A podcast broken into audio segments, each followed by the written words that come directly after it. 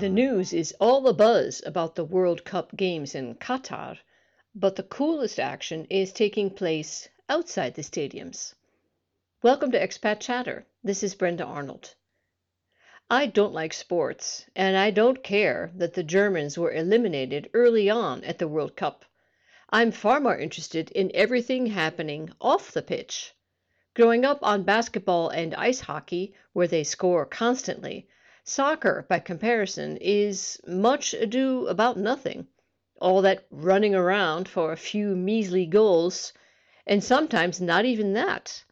If, after all that effort, nobody has managed to score, the game goes to penalty kicks, known as Elfmeterschießen in German. The literal translation of this, by the way, is 11 meter kicking, a word so descriptive it sounds too childlike to be real. Perhaps this would be the appropriate term for carrying your toddler out of the supermarket to the car because of a temper tantrum. It is also such a random way to end a hard fought game that they might as well play rock, paper, scissors to determine the winner. Besides, I can use my time much more efficiently by skipping the game and watching the evening news, which is full of analyses of players, substitutions, unjustly called fouls, incompetent referees, and choleric coaches. If I miss the game, they'll show multiple angles of the goals on the news, too. The whole 90 minutes of the game are distilled into 90 seconds. Perfect, since that's my attention span for soccer, or sports in general for that matter. If I do watch a game, I can do other things simultaneously without fear of missing anything important including trips to the bathroom and kitchen, or answering WhatsApp messages and emails on my phone. If I hear the crowd getting loud, that's my signal that something is happening. After trying to comprehend the halftime commentary of TV soccer experts and understanding nothing, I asked my German husband if he understood. Oh, I, I wasn't even listening, he responded with a wave of his hand. Uh huh. So he didn't get it either. In the case of the Brazilian team, I was exceptionally interested in what they were doing with their feet on the pitch, namely their victory dances, perfectly choreographed and performed.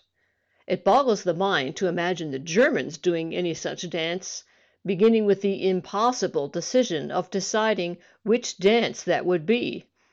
The states of this fiercely federal country can't even agree to introduce computers in schools so it's hard to imagine how they would ever concur on a dance suitably representative of the whole country. Personally, I'm particularly fond of Bavarian Schuhplatteln dancing, which I would be as an honorary Bavarian Mädel, but this dance has as much chance of becoming the national German team dance as square dancing would in the U.S. Other countries don't have this issue. The Qatari organizers invited dancers and musicians from around the world to come and perform off pitch, including Egyptian jazz musicians and a group of Maasai dancers from Kenya in full tribal regalia. I wonder if these African dancers realize that they share a bond with the dancing soccer team from Brazil, as that country's dances all originate in Africa and were imported and refined by slaves and their descendants. How appropriate that Arab and Brazilian fans had a dance off in the streets! British fans are apparently also so bored with the game that they have to get drunk to enjoy it. In a December 6th article from the Süddeutsche Zeitung, a reporter surveyed the Qatari pub scene and encountered some of them engaging in what Germans call Vorglühen or pre-glowing, a vivid euphemism for getting absolutely smashed before the game even starts. Someone had drawn up a handy map of all the places selling alcohol, since the Qataris had announced just before the games began that alcohol sales would be severely restricted. The German reporter was astounded to observe that despite being on his fifth beer, one of the British fans was still surprisingly coherent. I guess he had a lot of practice. Come to think of it, this is a pattern I observed in conjunction with the Oktoberfest.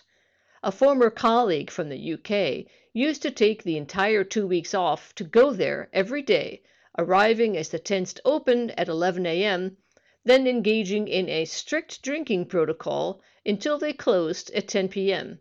Once again, the Germans have the perfect word for this Kampftrinker, or combat drinker. My old colleague would fit in perfectly in the atmosphere of the World Cup in Qatar. From the moment Qatar began preparing for the World Cup, there has been extensive documentation of the poor treatment and working conditions of the foreign workers brought in to build the stadiums and infrastructure necessary to host such a huge event. Many workers have died, and the head of the Qatari organizing committee even made light of it. There is a sharp contrast between the serious reporting on this situation and the light-heartedness of the sports sections. Beyond the legitimate criticism and outlandishness of hosting a world-class event in a tiny country with little soccer history, it is a huge outdoor party. Fans who probably could not have found Qatar on the map just a few weeks ago can now be seen sporting local garb. Qatari merchants are doing the business of a lifetime, selling the traditional kaftans, called thobes, and headscarves or gutra to fans from across the world. The takiya, a tight-fitting headdress that fits under the gutra scarf, even served as the model for the Al Thumama Stadium. These items will probably land in the bottom dresser drawer once their owners get home, but it's just too much fun to not wear them now a great opportunity to dress in what feels very foreign and not only not be stared at, but even feel like part of the crowd. And where else could you go to see a beauty contest for camels but during this World Cup in Qatar?